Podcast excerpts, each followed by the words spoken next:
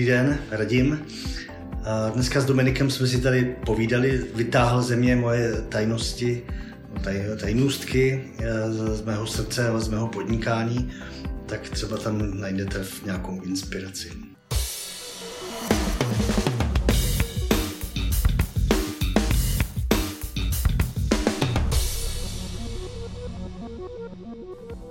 Čím bych chtěl dneska na začátku, vy jste zmiňovali, že se vám podařilo student agenci dostat do momentu, kdy už funguje bez vás do určitý míry. A mě zajímá, jaká je teďka vaše vlastně pozice tady, co je vaše práce? Jo, jo, tak to, to jak je, uh, nové vlaky a zároveň řešit sračky typu Flixbus a podobně. Vy jste zmiňoval, že uh, ta inovátorská pozice je teďka, a řešení těch sraček je teďka to vaše poslání tady ve firmě. Uh, kdy se, a pokud uh, si vzpomenete na nějaký termín, Kdy se to vlastně stalo, že jste věděl, že byste měl být do určitý míry oddělený od té firmy? Byl to váš původní plán, anebo to bylo něco, co se vyvinulo po cestě? No, v životě toho podnikatele je hrozně důležité, aby každý rok se jeho pozice trošičku měnila. Zpočátku, když vlastně jste tam sám, tak děláte všechno. Jo? Já jsem dělal grafiku tehdy na legálních programech, jo? na svém jediném počítači, jo? takže jsem s ním chodil i do, do, do tiskáren. Prostě dělal jsem úplně všechno, marketing samozřejmě. Jo? A postupně jsem toho dělal méně a méně a méně a blíž, víc jsem potom dělal nějaké to lehce finanční řízení nebo strategii.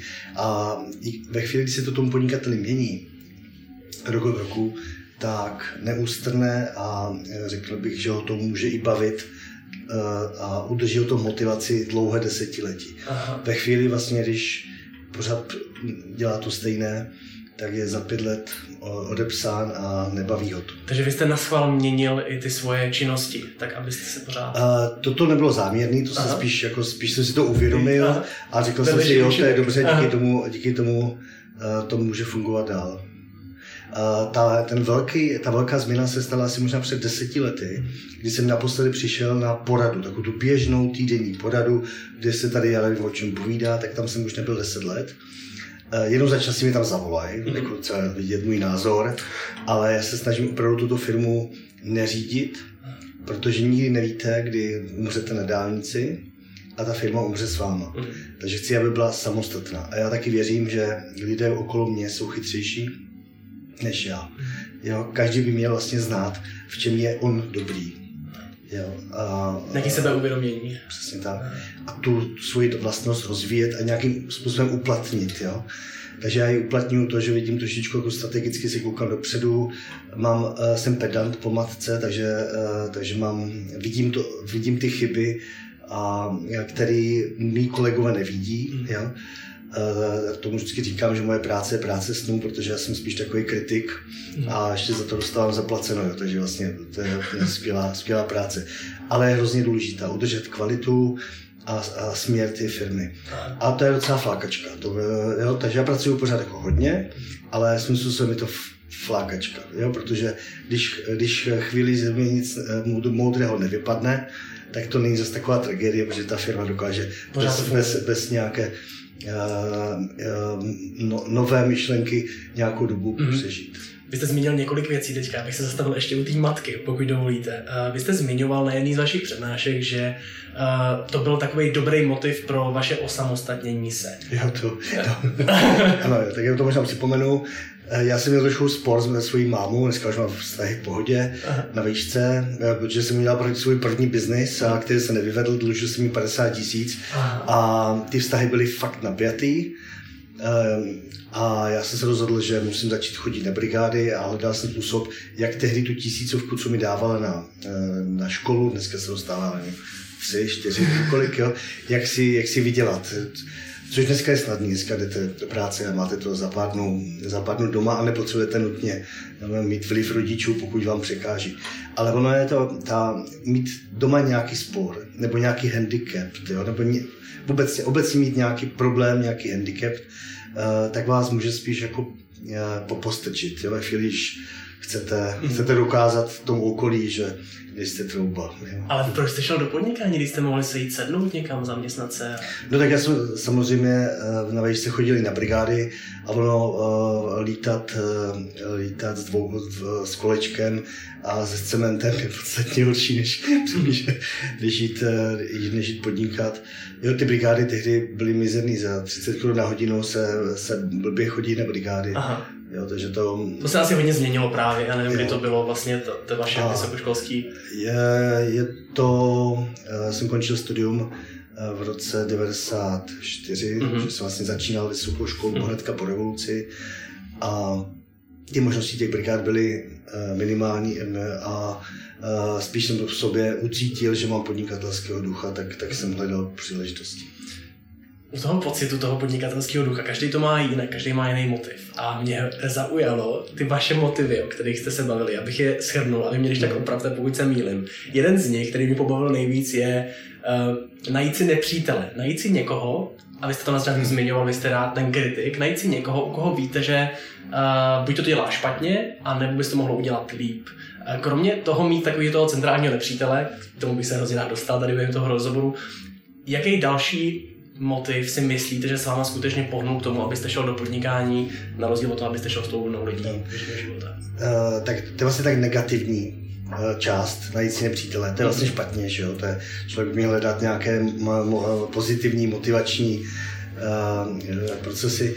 Tak ten, to pozitivní je, že když jdu někde po ulici, a to se mi stává denodenně, tak lidé mi prostě zastaví a poděkuji mi a že se mě váží a takový to věci. Tak to je, jako, to je super. To a to jste dřív ne, nemohl mít při těch prvních letech podnikání? To, to začalo až s autobusama, kdy jsme najednou začali dělat služby pro, pro všechny. Jo? Když se podávají operky, když se posílají operky do zahraničí nebo jazykové pobyty Aha. nebo letenky, tak to není služba, která se dělá pro miliony občanů, ale té krása těch autobusů nebo vláků je, že najednou jste děláte službu pro všechny a můžete tím pádem oslovit velkou hromadu e, obyvatel, což, což je dobré. A tím pádem i díky médií, mm-hmm. což tento rozhovor je to příkladem, mm-hmm. se dostanete do těch médií a můžete nějakým způsobem formulovat nebo pozitivně ovlivňovat svět. Rozumím. To byl od začátku tady to cíl, jeden z cílů vašeho podnikání? To není cíl, to tak jenom prostě člověk najde takovou tu, tu, tu, tu, tu cestu, která mu vyhovuje, to, mm-hmm. To nikdy není promyšlený. Rozumím, ale je to příjemný, protože někdo, když vstoupí do biznesu, který nikdy nebude uznaný. Ono, celý život je hledání motivace. Ať už chcete jít na olympiádu a, a, vyhrát v nějakém sjezdu, jo, tak vždy, to, cokoliv je prostě hledání motivace a vlastně hledání toho, co to, to, to tělo a ta psychika je tak špatně ovladatelná. Vlastně dneska, dneska lidé vyhrávají na olympiádách jenom díky tomu, že, že to tělo není v křečí a šup a, a pak se... Ale je to mnohem krátkodobější sportovec tam přijde na tu olympiádu, zaběhne to a za dva dny to má hotový, ten tréninkový proces je další. U toho podnikání to prožíváte každý den. Jo, ale právě, to říkám, že důležité prostě nějakým způsobem tu motivaci hledat. Mm-hmm. A ve chvíli vlastně motivace je to, že, že máte z toho dobrý pocit, že jste šťastný a tím pádem, a to, je, to funguje takhle ve vztazích všude, že jo, tak tím pádem uh, tam, kde se cítíte dobře, tak to prohlubujete a, a ono se to může stát i obživou. K tomu se chci dostat. Vy jste vybral dopravu, vybral jste student agenci a, a ta služba je tady v tom oboru. Kdyby se ale stalo, že tenkrát by vás zaujalo něco úplně jiného, ale měl byste pocit, že v tom naplňujete svoje poslání a že tím pomáháte lidem, ale nevyrostlo by to v takový impérium. Měl byste stejný pocit úspěchu? Jo, asi jo. Já jsem vždycky říkal, že mě baví dělat doprava, ale opravdu doprava s lidma na dlouhé tratě, kde si můžeme trošičku lidí postarat. Nikdy jsem nechtěl dělat tady regionální autobusovou dopravu, což je Zlatý důl, protože je dotovaná Nikdy jsme chtěli dělat nákladní dopravu, protože s uhlím se nedá povídat, jo, a uhlí vám nenapíše stížnost, se na druhé straně. Takže to, tohle, tohle mě baví. Ale dneska jako on se svět to, to hodně mění, jo, a teď tady možná vidíme hodně v, eh, na cestách zelené autobusy, a ty jsem vůbec nečekal, že někdy může něco takového přijít. A je to prostě úplně nová predátorská globální politika, kde nás přišli opravdu smazat ze světa jezdí už půl roku za, za eh, poloviční ceny, než, eh, než jsou nákladový. A samozřejmě v tu chvíli si pokládám otázky.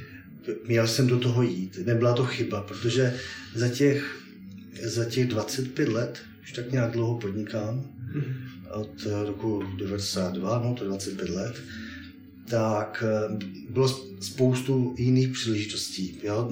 Příležitost, asi každý dá zapravdu, na které není co pokazit, je developing, čili vlastně stavět byty, budovat, stavět něco, mm-hmm jo, na tom ta, ceny by to budou pořád růst. Je to dlouhodobá hodnota na rozdíl toho, co děláte. A nikdy se na to nestratí. Mm. Když vám přijde nějaký globální, globální predátor a krátkodobě sníží cenu bytu, tak to, tak to dělá krátkodobě, protože vás nemůže zničit. Mm. Prostě to by vám musel vystří, vystřílet všechny nájemníky, že jo, což se nesmí. Ale jo, takže v této globální době jsou určité biznisy, jako třeba ta doprava, uh-huh. uh, když někdo přijde s obrovskýma miliardama dolarů a chce zlikvidovat biznis v celé zemi kouli. Ale na to celé jsou zákony. Jenomže ty nedodržují. Tak jak třeba Uber, který má spoustu pozitivních přínosů, ale jede absolutně na nezákonné vlně a chlubí se tím. Je to, je to forma jeho marketingu. Jo? Eh, oni, oni, kdyby chtěli být legální, mm. tak to zvládnou a udělají. Maximálně bude otázka, jestli tam je taxametr nebo není taxametr. Ale pořád by mohli najít nějakou legální cestu, ale to oni nechtějí. Oni chtějí to dělat nelegálně, aby se o nich psalo, aby se, aby se vytvářelo, uh, aby se dostali do médií. Ve chvíli, kdyby, kdyby se o nich nepsalo, tak de facto by ani nevyrostly. A podobným způsobem, co má na to stejný investory, je prostě uh, Flixbus, uh, který nedodržuje zákony, jezdí za podnákladové ceny, tady si postaví třeba budku jo, na veřejné prostranství, aniž má povolení. Jo, prostě dělá, dělá to, co bych na, já ve svém městě neměl nikdy odvahu a oni se s tím takzvaně neserou. Jo. Takže je to takový trochu jiný způsob toho podnikání a s těma miliardama na, na, za sebou likvidují, zlikvidovali vlastně všechny dopravce v západní Evropě, kromě Aha. několika státních. Jo? A jejich cílem je, všechno zlikvidují, tak pak eh, samozřejmě ceny půjdou nahoru, neboť eh, ta, ta společnost funguje, oni nemají jediný autobus, ale fungují tak, že eh, že si berou od těch svých dopravců 30% provizi. Takže oni nás taky zautočili a řekli, hele, změňte se do, do zelena. A, a já jsem prostě řekl, že ne, protože to má dva aspekty. Jedna věc, taková ta vlastní hrdost, Jo? Žlutá nebo zelená, to je prostě dítě, že moje. A druhá věc, že ve finále by se to obrátilo proti cestujícím, protože dneska naše distribuční náklady, čili pro, cena za prodej jízdenek jsou 10%, ale vlastně oni žádají 30. Jo? To znamená, že ve finále, až se zničí konkurenci, tak ty ceny budou o těch 20% dražší. Mm-hmm. A to, je prostě, a to jsou no, noví... A to lidi nevědí, protože oni jsou šťastní, že teďka to je Teďka krátkodobě jezdím, ale jako uh, plně koukám, Aha. jak Češi nás podrželi, prostě jenom pár lidí opravdu jezdí, jo, výrazně, má opravdu málo cestující zatím, možná, Aha. možná nás časem opustí, tak eh, jezdí se zelenýma a zatím preferuju jezdit s náma, ať jsme, ať jsme dražší, protože ve chvíli, kdy jsme snížili ceny, tak to můžeme rovnou zabalit, jo? což se jako samozřejmě může stát. Jo? A tenhle ten globální eh, predátorský kapitalismus je něco nového, mm-hmm. a, co tady nikdy nebylo, ani se nečekal, že může, může přijít. Mm-hmm. Jo? Takže... Vy jste měl ale tenhle ten souboj neustále. Měli jste to s českýma dráhama, a potom se Slovenskem, hmm. kdy vlastně vždycky tam byl ten politický prvek, kde i nezávisle na tom, jak zákony byly postavený, tak si lidi dělali, co chtěli. Ať už s veřejnými rozpočtama. Jak? No.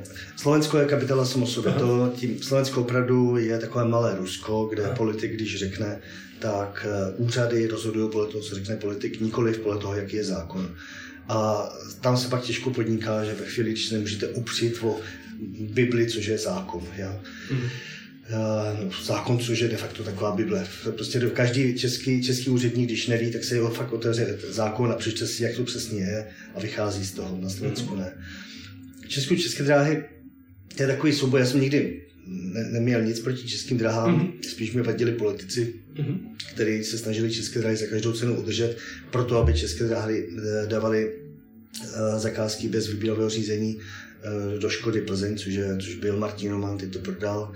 A ten ovládal vlastně tu starou politickou scénu. Díky tomu, že tady přichází Andrej Babiš a rozbíjí tady ty staré struktury, tak to v rychlosti, řekl skoro až zbrkle prodal Kellnerovi, který to v zápětí asi prodá Číňanům. A tím pádem se to tady ta atmosféra uvolní a politici nebudou držet tu ochranu nad ČD. Že ta ochrana nad ČD je velmi nevýhodná právě pro veřejný zájem, pro občany, pro politiky, pro stát. Ale kdybyste na to nepoukázal, vědělo by se to vůbec? No, je pravda, že o, o tom, kdo, kdo vlastnil Škodu Plzeň, eh, věděli všichni, kdo tady v této zemi něco znamenají, včetně novinářů, ale nikdo neměl odvahu to říkat do médií na hlas. No ale i kdyby to řekli, tak kdo by to bral vážně? Když potom přijdete, že uděláte autobusy a vlaky za poloviční rozpočet nebo za menší rozpočet, tak to je důkaz jako prase. No, ne, tak samozřejmě, takže tam šlo to za každou cenu chránit ČD, protože eh, ta si mohla koupit bez, bez výběrka, což je taky protizákonný, nebo respektive s výběrkem, že se přihlásí pouze jeden, hmm. protože je fixnutý tak se, tak se přihlásí pouze Škoda Plzeň. Takže to, a díky tomu všechno se vedlo k tomu, že se musí chránit ČD. Jo. Ono je fajn chránit uh, firmy, které vlastní uh, stát. To je dobře, to s tím souhlasím. Mm. Ale musí to být stále tak, že to bude pro ten stát výhodný. Protože pro stát je, pro stát je výhodný udržet za každou cenu elektrárny, jo, jakoukoliv formu infrastruktury, sítě, dálnice, železnice, to má být všechno vlastní. Eh, vlast, to má všechno patřit státu. Mm kanalizace, vodárny, prostě všechno tohle má zůstat státu, protože to je infrastruktura, na které musí ostat, by měli ostatní podnikat a tam má být ten souboj. Mm. Stát by neměl podnikat tam, kde není infrastruktura. České dráhy zde za deset let nebudou.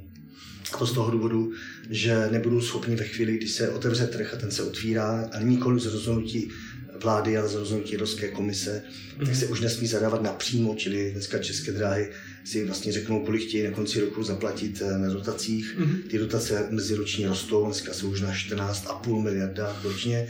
A ve chvíli, když eh, se bude soutěžit každá linka zvlášť, tak se ušetří minimálně ty 4 miliardy z těch 14 mm-hmm. a respektive stát bude moct objednat více vlaků, vlaky budou, eh, budou modernější, bude ta železnice barevná, mm-hmm.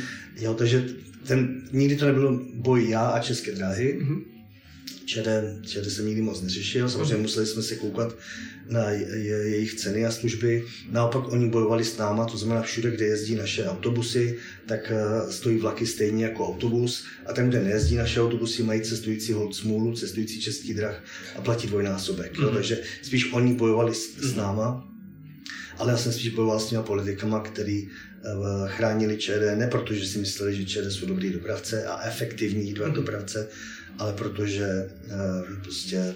Uh, Tam něco z toho bylo. To financování politických stran a byl z toho prostě uh, byla z toho nějaká, nějaký biznis. Ale do určité míry jste zmiňoval, že vás to motivovalo, že tam byla takováhle rivalita, že jste mohl s něčím bojovat. Teďka ale přišla ta globální konkurence, která má ten zvláštní způsob práce. Uh, co to ve vás vyvolává? Ne, on to není zvláštní způsob práce, ono je to...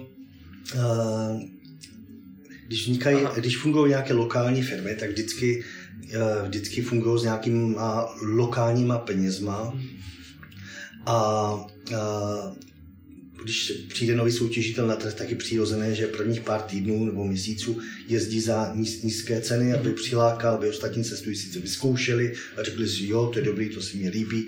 Ale po několika měsících, třech, čtyřech, už jsou ceny v, v té nějaké rovnovážné poloze. A, a zde je to jiné, že oni, oni se rozhodli, tím jak jsme neakceptovali to, že se zezelenáme, mm-hmm. de facto se prodáme, tak se rozhodli nás uh, zlikvidovat. A uh, jim do toho dají několik miliard korun, jim je to mm-hmm. jedno, a budou čekat. A jestli to bude... Budou neziskový, nebude to vydělat. Neziskový je krásný, budou hodně ztrátový, budou tady ztrácet miliardy korun. Jo? A v tom globálním světě finančních peněz je to naprosto nic. Mm-hmm. Jo? Uber ročně prodělává neuvěřitelných 60 miliard korun. 60 miliard korun prodělává ročně celosvětově. A proč? Ne proto, že ta aplikace má takovéhle provozní náklady, ta nestojí nic. Aha. Jo? Jenom proto, že subvencuje ty řidiče po celém světě, aby mohli jezdit za poloviční ceny. Mm. A protože by ten řidič nejezdil za poloviční ceny, tak jim v podstatě dává extra hodinovku, aby jezdil. A smysl toho je zlikvidovat konkurenci. Až bude zlikvidovaná, všichni budou muset používat Uber, Jo? A ceny, ceny jdou ze dne na den nahoru. Jo? To je dlouhodobý plán, ale... Uh, to je, to je dlouhodobý, on tak ani ne, ve chvíli, Aha. když když můžete jet za polovic eh, s, s někým, eh, tak si řeknete fajn, pokud vás k tomu nepřitahuje k tomu starému dopravci nějaká, nějaká citová, citový vztah, což naštěstí k nám se celkem jako mnoho cestujících má rádo, tak nás prostě podrží a ví, je dostatečně moudrý, že ví, že prostě se nedá jezdit z Brna do Prahy za 79 korun, to prostě nelze, to je jednoduchá matematika tak nás podrží. A když ne, tak, na, tak prostě přijdou k tomu jinému. No a za, za rok, za dva uh, se ceny zvednou, ale už zůstane jenom jeden. Mm-hmm. Jo? Takže to je, to je všechno jenom o penězích. Jo? Takže ano, mohl jsem, teoreticky jsem mohl něco vymyslet podobného. Zajít si kapitál, získat miliardy dolarů a, a zlikvidovat to... svět. Jo? Mm-hmm. ale nemyslím si, že bych měl se radost z, z zlikvidování světa. Já když jsme podnikali tady v Česku v, v autobuse, Aha. Tak vždycky jsme se to snažili udělat tak, aby nám neumřela konkurence. Jo? A to ne z toho důvodu, že se říká neusnout na Vavřínech. To je, jako, to je hodně pravdivá záležitost, mm-hmm. neusnout na Vavřínech. To je, hoz, to je hrozně důležitá motivace, ta konkurence, ale především z důvodu, že když jsme tady byli, my žlutí a nějaký bílý dopravce, řekněme, tak ta kvalita šla vidět. Cestující viděli, že mezi náma je nějaký rozdíl. A protože jsme byli preferovaní dopravce, tak se snažili nejdřív rezervovat k nám. A jsme byli plní, zejména v pátky, v neděli, tak řekli, no tak budu muset jít s tím bílým a jel s tím bílým. A takže ta symbioza nás a jiného dopravce byla velmi dobrá. Jo? A pro nás velmi užitečná, ale i pro ty cestující. Když jsme byli my plní, tak oni viděli, že se nějak dostanou do té do Prahy. Uh, to, co udělal Flixbus v celém Německu, že tam mají 90 5% trhu, že neexistuje jiný autobus jo, než, než zelený, je velmi, uh, velmi pro cestující velmi nebezpečný, protože samozřejmě už se můžou cenově uh, být naprosto svobodní, za kolik, za kolik se jede. Vlaky v Německu jsou dvakrát dražší než autobus, čili mají dost velkou vatu, mm-hmm. aby si s cenou hráli. A Eh, ti cestující prostě v pátky a v neděli prostě nemají kde jet, tak, budou, tak musí v tu chvíli dát tím, tím drahým vlakem. Kdyby tam byla ta konkurence, tak ta by jela, tak by aspoň ty pátky neděle prostě jela plná.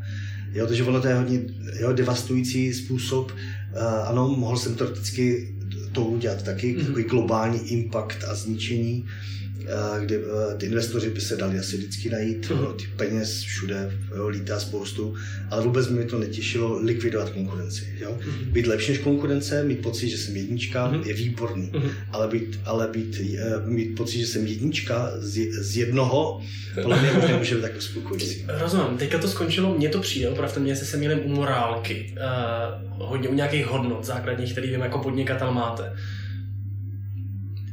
Vy jste zmiňoval několikrát taky v rámci vašich proslovů, že eh, je pro vás důležitý boj proti korupci. A mně to přijde, že to, to všechno k tomu směřuje, hmm. aby to skutečně nebyl monopolní závod, aby, jak ta, aby ta konkurence fungovala. Jak to je pro vás teďka a jak si vlastně myslíte, že by to mělo být pro biznesy obecně důležitý? Jo. Ne, tak, korupce je největší problém eh, zejména východní Evropy. V té západní nějakým způsobem existuje taky, ale taková, bych řekl, chytrá, schovaná mm-hmm. na vysokém asi politické úrovni. A když, je to, ale když to praskne, tak, tak všichni, jdou, všichni berou odpovědnost. Mm-hmm. A ta korupce eh, se většinou děje tam, kde jde o peníze. Samozřejmě může být korupce typu mám hloupé dítě, chci, aby šlo do školy, ale to je, to je, to je taková korupce jako blbá, mm. ale není tak nebezpečná, protože to dítě stejně časem z té školy vyletí. Problém je taková ta korupce, kde, kde jsou veřejné zakázky, nebo dotace. Mm-hmm. A to znamená, že ti soutěžitelé na trhu nemají stejné podmínky. A ve chvíli, když nemají, tak ten, kdo korumpuje, čili ten, kdo hraje tu, tu nefér hru, mm-hmm. tak získává výhody proti tomu jinému, který je slušnější nebo opatrnější a, a, a ten se nedostává k těm veřejným zakázkám. Ten je o to sice zdravější, protože ten v tu chvíli musí spolehat na ty zakázky ze soukromého sektoru a ten mhm. soukromník nechce být uplácen obvykle, že? chce, chce nakoupit uh, levně a výhodně. Mm. A zde ten problém je velký. Proto uh, ono, tím, jak je můj mobil veřejný uh, a může mi zavolat a sezvat mě kdokoliv z našich 15 milionů cestujících, tak uh, sem tam často volají i spoustu lidí, kteří chtějí nějakým způsobem peníze pro, pro různé charity, pro děti, starý, mladý, nemocný. Mm-hmm. A já bych nejradši řekl všem, řekl ano, ale to bych jako, to bychom tady vlastně tak jako byli taková jako, jsme to tak jako bychom to tady prostě uh, někde tady uh, dávali cash a jenom to lidé odnášeli. Mm-hmm. Já myslím, že by to ani nebylo dobré pro, pro nikoho. Já vždycky říkám jednu zásadní věc, s kterou mi nakonec všichni řeknou, ano, máte pravdu, tak to by to mělo být a, a, a, a ukončujeme ten hovor vlastně v míru. Říkám, že všechny peníze, co dáváme do charity, tak dáváme do boje proti korupci, protože věřím, že když zde bude všechno týkající se zejména veřejných zakázek transparentní a korupce bude minimální, stát ušetří na korupci minimálně 60 až 80 miliard ročně. To je asi zhruba cena nadhodnocení zakázek díky tomu, že ta zakázka je nějakým způsobem pokřivená. 60 až 80 miliard je strašná, strašná hromada peněz, za, za kterou by ten stát si by si v tu chvíli mohl dovolit to, což je jeho povinnost zajistit. Starost o nemocní děti, starý, je povinnost státu, to je jeho práce. To, že to dělají neziskovky nebo lidé s velkým srdcem, je, je vlastně, vlastně subvenc, dělají to za stát, jo? ale to má dělat stát. Hmm. A ten na to bude mít peníze, když se v Česku nebude krást. Takže proto vlastně financujeme, spolufinancujeme rekonstrukci státu, nadační fond proti korupci a zejména třeba rekonstrukce státu měla za úkol prosadit devět protikorupčních zákonů. Jeden z nich byl, je registr smluv, to znamená, každá smlouva začne mezi, mezi státem nebo k obcem, krají, státní firmou, začne platit od chvíle, kdy je zveřejněna, nikoli podpisem, ale zveřejněním. A to je úplně klíčová smlouva, protože potom investigativní žurnalista není, nemusí být jenom žurnalista, ale jakýkoliv důchodce, jakýkoliv občan, který má trochu čas se v tom hrabat, co si jeho obec nakoupila a jak je možné, že si, že si prostě obec nakoupila počítač za 50 tisíc, což se zdá docela levný, ale když on ví, že si to nakoupil za 15, mm-hmm. no, protože počítač dneska nestojí více. A ono často v těch malých zakázkách eh, těch peněz utíká nejvíc, protože tam se to nehlídá vůbec. Takže registr smluv má, mm-hmm. má, má evidovat eh, jakýkoliv nákup od 50 tisíc korun a to je, ta transparence je hrozně důležitá, protože jakmile ten starosta ví, že to je rizikový a že to neudělá a neudělá to. Takže to je vlastně ta lepší forma prevence, je absolutní transparence státní zprávy. Mhm, když ta platforma prostě bude předem už zamezovat těmhle těm věcem, tak lidi nebudou mít ani tolik tendence to dělat. Přesně. Naši posluchači eh, jsou ve věku 20 až 30 let. Máme tam 35 až 40, ale je to takový to rozmezí většinou lidí, kteří končí vysokou školu a hledají, co budou dělat dál. A tady tu část bych chtěl zaměřit jenom na to, jaký pravidla, jaký pilíře používáte pro budování jakýhokoliv podnikání, ať už to je student agenci nebo když vstupujete do nového projektu, na co se soustředíte, co je pro vás důležitý při tvorbě týmu, když hledáte ty správní lidi, který budete v tom týmu mít, ať už se oklop, obklopovat uh, lidmi, kteří budou řešit marketing, finanční řízení, cokoliv, jak skládáte ten tým a za druhý, jak přemýšlíte nad výběrem trhu, do kterého se pustíte? Hmm. No, tak ohledně toho týmu, to vám toho moc nepovím. Tady je personální oddělení za náma Aha. a ti to vždycky nějak vyberou toho člověka. Ale na začátku jste neměl personální oddělení. No, ale pak brzo, že jo, protože přece jenom, uh, ano, první pár let jsme nás tady bylo 10, Hmm. Takže to jsem eh, každého uchazeče viděl, podíval jsem se, jaký má nohy a vybral jsem. vybral jsem v té době to bylo důležité asi. Dneska vybíráme asi jinak. A přede, mnou, přede mě tu jsou postaví a ve chvíli, když si tak nějak jako se očucháme za těch 14 dnů a jsme si vzájemně nepříjemný, tak, eh, tak spolupráce funguje. Mm-hmm. Uh, funguje jo, dobře. Jak říkám, tím, že nechodím na porady, tak já ty lidi vlastně ani neřídím. Já jim dávám prostě poslání, jak je, jak je poslání toho nového produktu Aha. přes úkol změnit. Jo. A to je možná naopak ta chyba, jo, protože když to byla vaše druhá otázka, eh, když se, podle čeho se rozhodujeme, do čeho jít. Mm-hmm když uh, autobusy prostě ty vznikly, to jsem říkal ten příběh, že jsme vozili operky prostě do Londýna, to byla první linka, a pak, uh, pak jsem měl jednou karosou uh, do, z Brna do Prahy, mm-hmm. kde uh, jsem byl úplně spocený, protože jsem utíkal, protože jsem chtěl čurat. No, bylo, to, bylo to prostě, bylo to fakt blbý, spocený s plným očákem. Takže jsem začal nad tím přemýšlet, počítat cestující a šli jsme do prvních žlutých busů a pak to nějak šlo. Ty vlaky poté, to byla spíš nutnost, protože je jasný, že my jsme totiž v podstatě v Česku je největší železniční síť, ale jsme autobusový, uh, autobusová prostě uh, země. Mm. Jo? A to je díky tomu, že ta železnice, zeměna infrastruktura stojí za prd. Takže bylo jasné, že se to bude zlepšovat a že pokud já nepřejdu z autobusu do vlaku, tak ty autobusy časem umřou. Mm. Takže tohle všechno mělo nějaké logické konsekvence. A pak zde byla jedna taková, to takový řekl, úlet, který souvisel s pocitem, musím tady změnit jako změnit svět. Jo? A to samozřejmě v tom mém podnikatelském rozhodování hodně hodně rozhoduje a, a pak je to rozhodnutí samozřejmě často špatné, protože businessman uh, by se měl vždycky rozhodovat bez, bez citu, bez emocí, uh, tak nějak podle čísel a uh, už vám řeknu, kam tím mířím a to byly taxíky v Praze. Já jsem pokaždé uh, jako taxík uh, tak v Praze byl uh, okraden, ale nejen v Praze, teď jsem byl v Rumunsku, tak mě ukradli, jsem vystoupil, vystoupil z taxíku a došlo bez placení. To je prostě normální, že taxikáři prostě eh, často kradou. Pokud si voláte na, na ulici, jo? pokud mm. si vezmete přes aplikaci, tak, tak vás nemají jak moc okrást. Jo? Takže díky těm novém, novým IT řešením prostě je to, je, je to částečně vyřešeno. A, uh, takže jsem říkal, fajn, změním to, přinesu tam flotilu, budeme to dělat poctivě a správně. Takže to bylo rozhodnutí nikoli ekonomické, prostě, ale spíš jako srdcové. A Uh, to nebylo úplně správně, mm-hmm. jo, protože člověk by si měl nejdřív podívat, co tam je za trh mm-hmm. jo, a vlastně uvědomit si, že velice důležité pravidlo, že ve chvíli, když někde je vysoká míra šedé ekonomiky. To je třeba ještě nedávno, až přišlo ET v restauracích, tak prostě není, ne, nemělo by se jít do podnikání, kde člověk chce podnikat v souladu se zákony.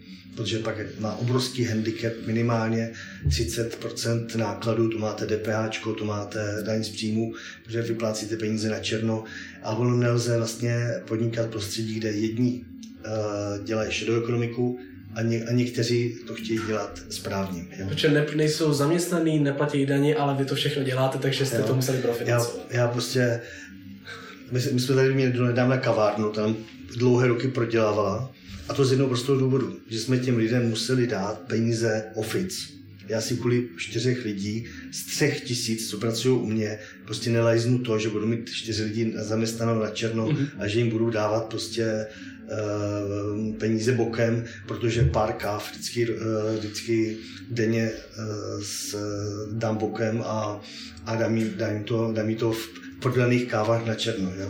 To prostě nelze. Prostě. Takže je hrozně důležitý. Na ET se obecně plivé. Z nějakého důvodu vláda nebyla schopná, ani Babiš nebyl schopen možná pořádně vysvětlit, možná i nechtěl, mm. že polovina států v Evropě, větší polovina, mají to Slováci, mají to uh, Němci i Rakušáci, mají EET. Jo? Jak nějakou formu EET, ať už jsou to registrační poklady, anebo, anebo je to online, případně Rakouska.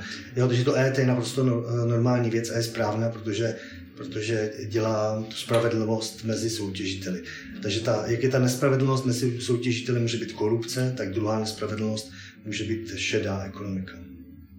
Jak tohle to zvládáte společně uh, s osobním životem? Já jsem někde zaslech, že máte pravidelný víkendy, kdy si práci domů netaháte. Nakolik je to skutečně realita, že když vám zazvoní telefon, e-mail, že na to nesáhnete? Jo, tak eh, telefon mám zapnutý i v noci, takže to, to může zbudit kdykoliv, kdokoliv. A uh, já jsem o víkendu většinou na chalupě v Beskydech a tam pracuju rád, ale jenom věcí, které jako mě baví. Dělají radost. Mm. Takže to jsou takové ty, když, když, snít, když řešíte stávající sračky, tak to není dobrý tahat na chalupu. Ale když vlastně hledíte nebo hledáte vize nebo, východí, nebo rychlý východiska z těch sraček, prostě nějaký, nějaký rychlý pozitivní zá, zá, eh, závěr, proto je dobrý si tím uh, uh, jako vylepšit víkend. Jo. Mm. Takže si tam beru takovouhle práci spíš jako, že tím přemýšlím, a jak říkám, já mám pocit, že vůči tomu, jak jsem kdy pracoval, že jsem spíš flákač, takže uh, už nepracuju 12 hodin denně, Aha. ale tak nějak jako uh, normálně 9-10. Jo, prostě o říkám, víkendu? Ne, ne, ne, víkendu, jo, o víkendu většinou takhle snídám, pak si dělám uh, do, uh, pak si dělám do takové 13. hodiny si tam dělám ty, tu pozitivní práci, pokud mám náladu, pokud ne, tak pak ne. No a pak nějaký sport nebo pivo. Kdybych teďka přišel a řekl, že chci začít podnikat, chci uh, to udělat dobře, ale zároveň uh, nechci říkat 10 let, že se budu s něčím plácat, protože trh se hrozně rychle mění a já chci vidět výsledky ideálně do 3 let. No tak jde to i rychleji, musíte si koupit zbraň a přepadnout banku. Ale to dlouho, dlouhodobě neudržitelný teda. Tak. Ale Kdyby byly nějaký tři pilíře, kdybyste měli vybrat a někomu to fakt jako předat, kdybyste napsal knížku, co by tam bylo pro ty věci. Hlavně musíte znát sám sebe. Musíte Aha. vidět, že máte fakt pevnou vůli, protože tři roky je málo na to, abyste zbohatl, aby ta firma už jako, abyste měli z toho radost, že to vlastně pěkně všechno jde. Jo. Hmm. Ta míra konkurence se uh, bude jenom přitvrzovat a to je tím, že všichni, všechny služby, všechny výrobky si pomalinku dostávají na ten internet a tím pádem uh, uh, s, s, musíte být, nechci říct globálně, ale fakt opravdu vel, vel, hodně lokálně, celorepublikově uh, mít uh, dobrý produkt, což je, což je těžký a samozřejmě to nahrává hodně těm, co, co mají uh, náskok. Mm. Uh, jako určitě bych šel cestou kolem IT, protože to je uh, moje generace a já jsem se cítím na 46, ať vypadám stář, tak, uh, tak pořád uh, jsme vůči novým věcem uh, trochu jako nedůvěřiví, a, a, protože, protože je perfektně neznáme. Jo. A, což je výhoda tím mladých, že to dokážou aplikovat daleko rychleji. Takže určitě bych se držel někde uh, cokoliv, cokoliv přes internet. Jo. To, mm, že je prostě už důležitý být online a děláme, co děláme. No. Jako, pokud ale, ano, jako, ano, budoucnost je pomalinku, že se do měst vrací řezníci a pekaři, kteří to dělají ze srdce, mají tu, tu kavárničku a, a znají jménem každého prostě klienta, tak to je samozřejmě absolutně ta lokální záležitost s tím srdcem, eh, která začne fungovat. To tady bylo zabito komunismem a následně supermarkety, takže to se, to se, to se bude vracet a to asi nebudete chtít být lokální řezník nebo pekař nebo jo, kavárník, který to dělá, ale opravdu strašně srdcem. Jo. A když děláte srdcem, tak uh, nemůžete čekat, že to bude zpátky za tři roky, ale to bude trvat 10, 20 let, anebo jako kdysi, že to bude trvat generaci, že až váš, váš syn a ten bude říkat, můj otec, můj děda to tady založil a se v tom trápil a jo. Uh, Když něco stavit tak dlouhodobě. No. Mm-hmm. Určitě. Všechno, všechno bude trvá. Kdyby podnikání bylo jednoduché a tím, že peněz tady je všude strašně moc, tak eh, by se ta díra okamžitě zaplnila. Takže to, s, pokud člověk nemá, pokud nemáte obecně pevnou vůli, nápady, prostě fakt jako, že vás to hnedka blikne a vidíte tu díru na trhu, tak někde je lépe, než být průměrný podnikatelem, tak být raději dobrým zaměstnancem.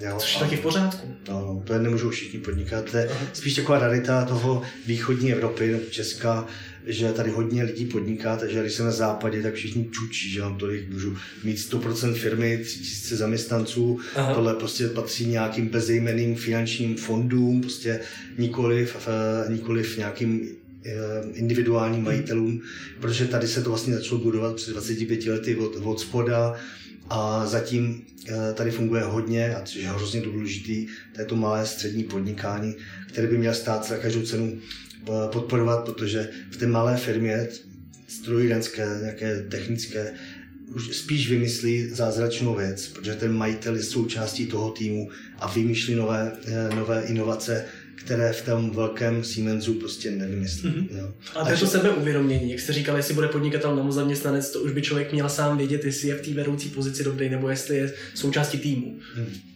Té pozici mnohem, je spoustu lidí příjemnic a budou v tom efektivnější, než by se snažili podnikat a být inov, inovátoři za každou cenu.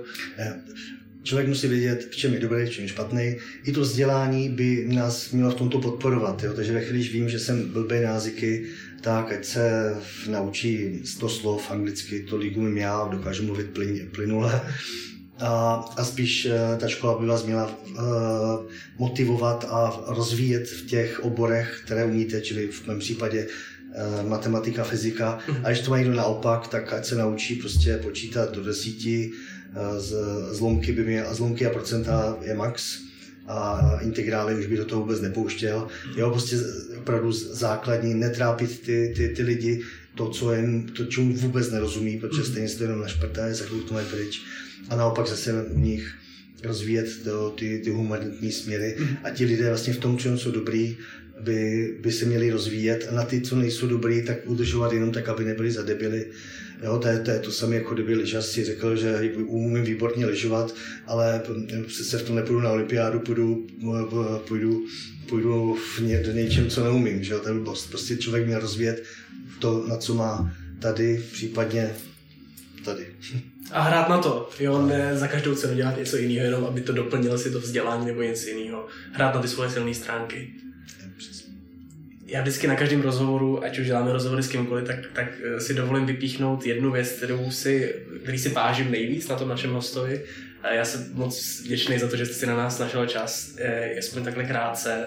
Co mě inspirovalo od začátku, co znám vaši firmu, tak je to, že eh, jste přinesli novou úroveň služeb do těch dopravních eh, prostředků, ať už je to vlak, ať už je to autobus. Když nám zrušili z Hradce Králové, kde bydlíme linku do Prahy, tak jsme brečeli a brečíme do dneška.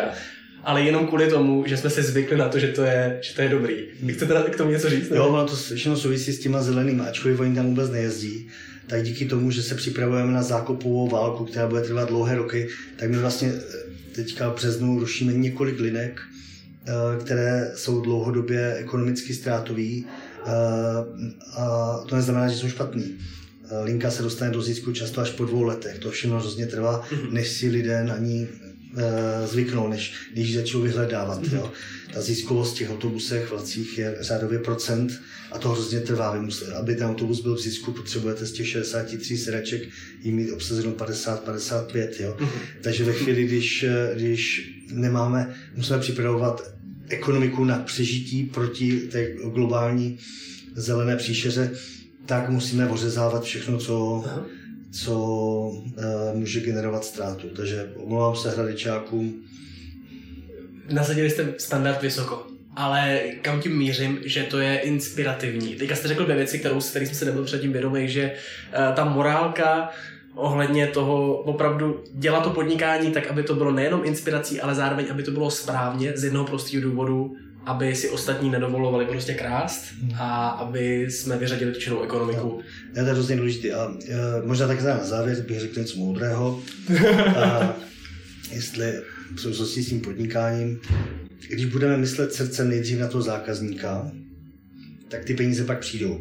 Myslet nejdřív na ty peníze pro sebe, tak eh, budou chybět ti eh, zákazníci, kteří vás budou vyhledávat jako preferovaného dodavatele. No to je hrozně důležitý. Na internetu je milion dodavatelů. Mm-hmm. A na ulicích je o něco méně, ale taky je spousta. A vlastně musíte získat to srdce toho zákazníka, pro kterého budete první volbou, preferovaný. Až když to nebudete mít, to je jedno, jestli ten správný chleba, protože už je pátek odpoledne, anebo nějaký super klobásy, nebo jízdenku v místo v autobuse nebo vlaku, tak jde potom k tomu druhořadému. Jo? A vy, když se stanete vlastně tím preferovaným, protože si ten klient najde jakousi emoční vazbu, tak pak přijdou peníze i k vám za pět až deset let. A toho si na vás vážím osobně nejvíc, protože to reprezentujete nejenom, že jako jsou spousta lidí, kteří mluví rádi o tady té teorii, ale vy jste to s tou firmou udělali a myslím si, že to definuje spoustu jiných oborů, o kterých třeba ani teďka nevíte, jenom kvůli tomu, že jste to udělali. Ať už tu válku zákopovou, ať už z ní vyváznete jakkoliv. Myslím si, že protože my jsme v tom vyrostli, naše generace v tom vyrostla, tak jste proto nastavil tu laťku i pro nás vysoko. Jo, super, to, to jsem, rád jsem inspirativní. Děkuji vám, já jsem si to moc užil a doufám, že ještě to udělám někdy v budoucnosti, protože mě bude osobně moc zajímat, jak to budete zvládat v vaší práci. Jo, super, děkuji. Děkuji. Díky.